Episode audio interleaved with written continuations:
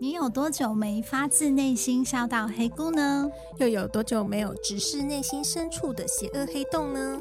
我是发康的巧克宝贝，我是腹黑黑总，欢迎登录黑姑星球。我不是什么很专业的专家，我只能跟各位分享我到底是怎么样去整理这个过程。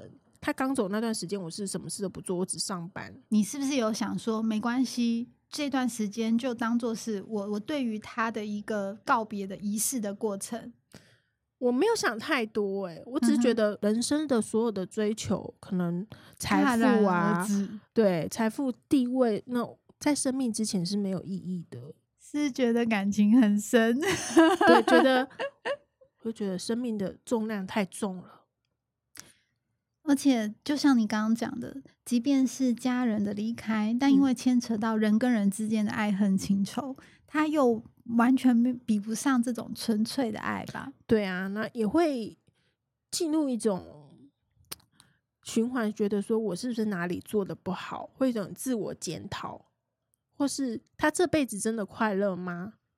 他真的想跟我这样稀里糊涂过十九年吗？他一定想的啊，不然他不会回来很担心的看你啊。所以就是我在调整好心情之后，我就开始着手整理他的日用品的部分。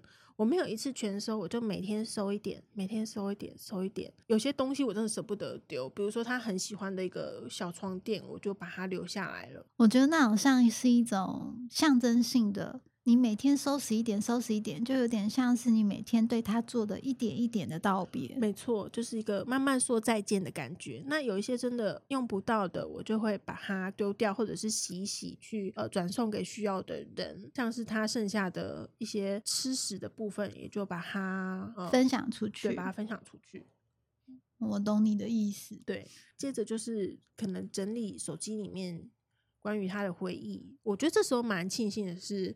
手机有一种模式叫做原态照片，嗯，它就是在按下去的那两三秒，它你所有的动作会被简单的录下来，有一点像是小小小小的即时影像。我蛮庆幸这个功能，因为我在整理照片的时候，就发现它很多照片是有稍微一点点在动的感觉，就会有一种音容宛在的感觉。我真的这辈子没有这么深刻体会过“音容宛在”四个字。看到阿公的动态吗？对，就是阿公的动态。科技始终来自于人性是没有错的。比如说 iPhone，它会帮你整理出。二零一五年的什么动物伴侣的精选，而且它现在因为有那个人像物像辨识，对，所以它会自动把它侦测出来一样的全部都归类在一个像资料夹的里面。对，没错。然后它还会帮你做一个，它有自己配乐的精选，它就会配合年代跟四季。时不时，我到现在我的 iPhone 还是会跳出它的照片的精选集啊。我其实也蛮感谢这个功能的。而且其实我我觉得当。你在收拾的过程，你可能那个时间会一直拉长，以至于你这件事情可能会一直没有办法顺利的完成。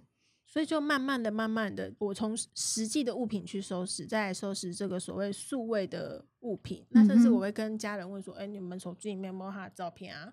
传给我、啊，分享过来。”对对对。在整理一轮之后，其实我的家人也很不能接受，但是透过这样的过程，我们慢慢的去接受跟释怀。他的离开，那其实你要说离开嘛，我觉得他更像是出发到别的地方去了。他可能去一个很远的地方旅行，对，只是这次他不想要跟你一起。你要跟十九年很久哎、欸，这就 像小王子嘛，他可能离开他挚爱的玫瑰，他想去看看外面的世界。他觉得你的任务还没有完成，但是他任务完成了，所以他要先去游玩。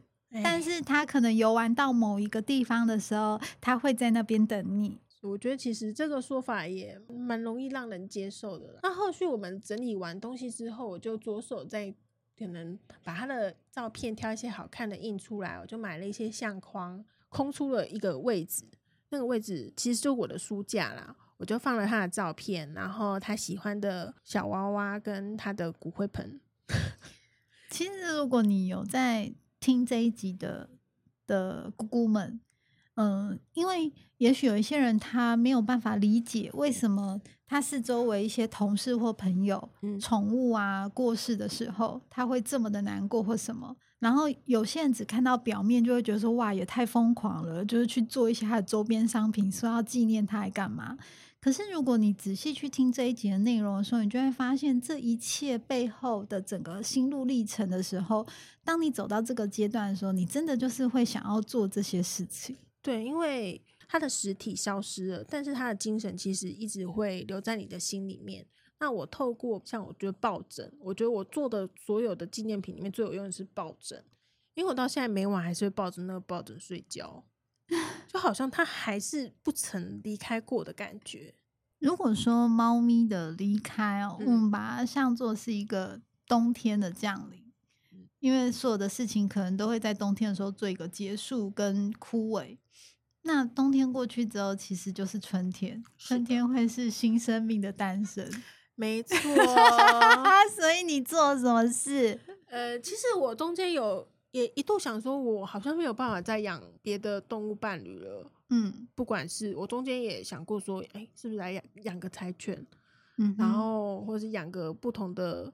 呃，小动物有朋友推荐我养乌龟，因为一龟传三代，人走龟还在。对，你说养乌龟就是他送你，对对，就不是我送他，是他送。很多你的周边，然后抱着你的抱枕哭，黑总你去哪里了？怎么不回来？对啊，然后但是呢，虽然你以为乌龟很长寿，对不对？我们有一个好朋友，他说他送走了好几只乌龟，真的吗？天哪，他，他也不是故意的啦，但是就是我知道，因为乌龟其实好像它有一种乌龟的病毒，然后它的传染力很强，嗯、我记得好像是。对啊，所以当然在这之后，我也经过一番挣扎啦，嗯，但是决定说，觉得我还是有能力去多照顾一个。动物伴侣，嗯哼，对，所以我又选择了开启了第二只猫的生活。Hansel 他有说，在最一开始的时候，他有说他有很长一段时间应该是没有办法再养新的动物，或是再让新生命进入他的生活，因为离别太痛了。但是后来我想可能会改变他的感觉，是因为我们在旁边一直跟他说“爱的延续，爱的延续”。我觉得确实是爱的延续，因为在能力范围内，我要再多照顾一个动物伴侣，我觉得完全 OK。而且，接着我想的问题是我完整的经历过一个一只猫的一生，嗯哼，我知道最一开始的样貌跟最后的样貌，对，那我觉得我可以有办法去承受这个生命的重量。所以，你觉得如果可以再把这样子的感受？嗯，也不能说是 copy 啦，而是说你愿意再把这样子的情感的投入，再延续到另外一个可能也需要这样子的呵护的猫的身上。是对，所以后来我就又领养了第二只猫。有些人可能觉得，呃、欸，你不是说你很爱你的金哥吗？你怎么这么快又？那是不一样的东西，我觉得。确实啊，因为呃，我现在又养了第二只猫，我觉得我不会认为它是金哥的替代品。因为所有世上所有生物其实都是独立的个体，而且每一份爱可能很类似，但绝对不会一模一样，没有办法取代的。对，因为你会因为投投入的对象不同，对，会有产生不同的差异性。没有错，所以我后来我还是欣然接受了第二只猫。这只猫咪的名字是。叫金宝，你看吧，你搞什么鬼啊？我跟你讲，的话我发现金宝是个菜青啊苗。狗狗有很多叫金宝啊，那因为我就想说金哥太金了，叫九就很金啊。我就想说，那我就取个金银财宝，叫久了是不是就会？财富滚滚而来，而且他是女生，对不对？我记得他，是，他是男生哦，他这他是男生，男生对。因为我现在以前我打给 Hansel 的时候，他的背景音都没有猫的声音，很少啦，很少，不然就是那种苍 苍老的喵 喵。但我前两天就是跟他在通电话的时候，就听喵喵，对，而且就是那种他就是不让我讲电话。他想要我跟他玩，好可爱哦！他就是那种不行，你不能跟别的女人讲电话。如果听到这里，你本来没有养动物伴侣的朋友，你想要养动物伴侣，我还是会建议你们要三思哦，因为不管你养猫啊、狗啊，都是动辄十五至二十年这件事情，要把你的未来的人生规划考量进去。如果你真的觉得完全你可以风雨无阻，不管你搬到哪里，你嫁给谁，你跟谁结婚，公婆都不会有意见的，那你再去做养的动作。因为生命它太重了，它不是你可以随意去放弃的一件事情。对，尤其是乌龟是百年大业。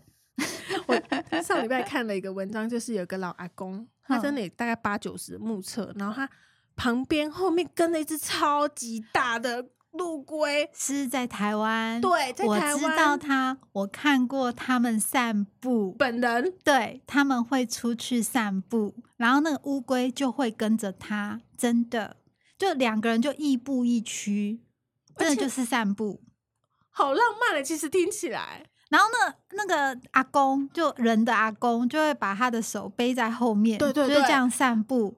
然后那乌龟也是很怡然自得，就是反正有阿公在，就是我什么都不怕。那个乌龟不不小只哎、欸，很大啊，对啊，就看起来很沉，然后很硬。